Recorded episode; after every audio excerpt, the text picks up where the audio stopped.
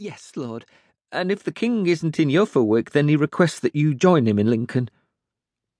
That made sense.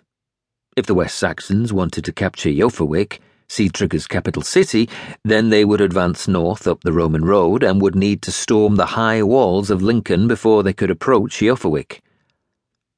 But what did not make sense was why there was war at all. It made no sense, because there was a treaty of peace between the Saxons and the Danes. Sigtryggr, my son in law and king of Eoferwic and of Northumbria, had made the treaty with Aethelflaed of Mercia, and he had surrendered land and burhs as the price for that peace. Some men despised him for that, but Northumbria was a weak kingdom, and the Saxon realms of Mercia and Wessex were strong. Sigtryggr needed time, men, and money if he was to withstand the Saxon onslaught he knew was coming.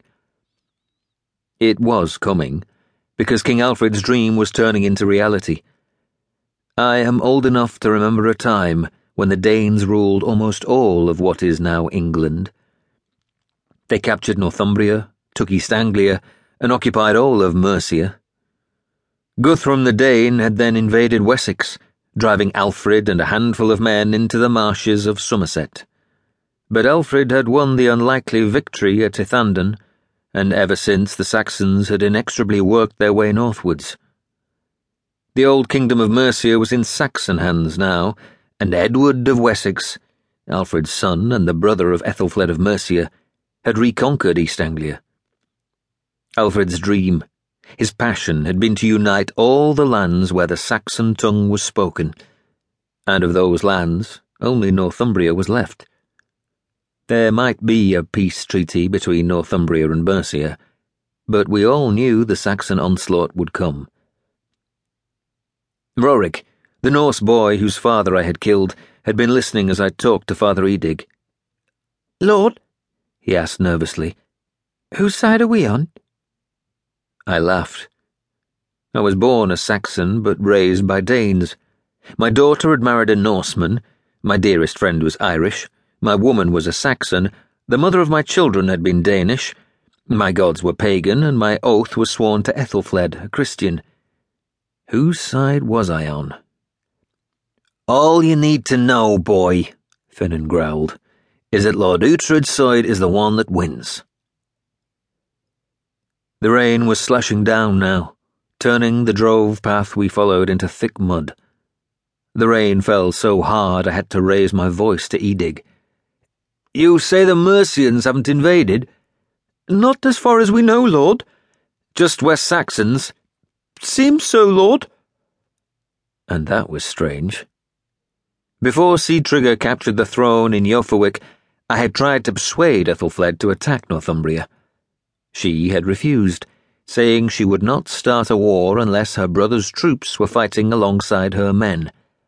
And Edward of Wessex, her brother, had been adamant that she refuse. He insisted Northumbria could only be conquered by the combined armies of Wessex and Mercia, yet now he had marched alone I knew there was a faction in the West Saxon court that insisted Wessex could conquer Northumbria without Mercian help, but Edward had always been more cautious. He wanted his sister's army alongside his own. I pressed Edig, but he was sure there had been no Mercian attack. At least not when I left Eoferwic, Lord.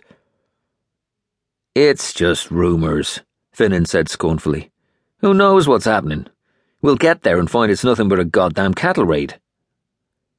Scouts, Rorik said.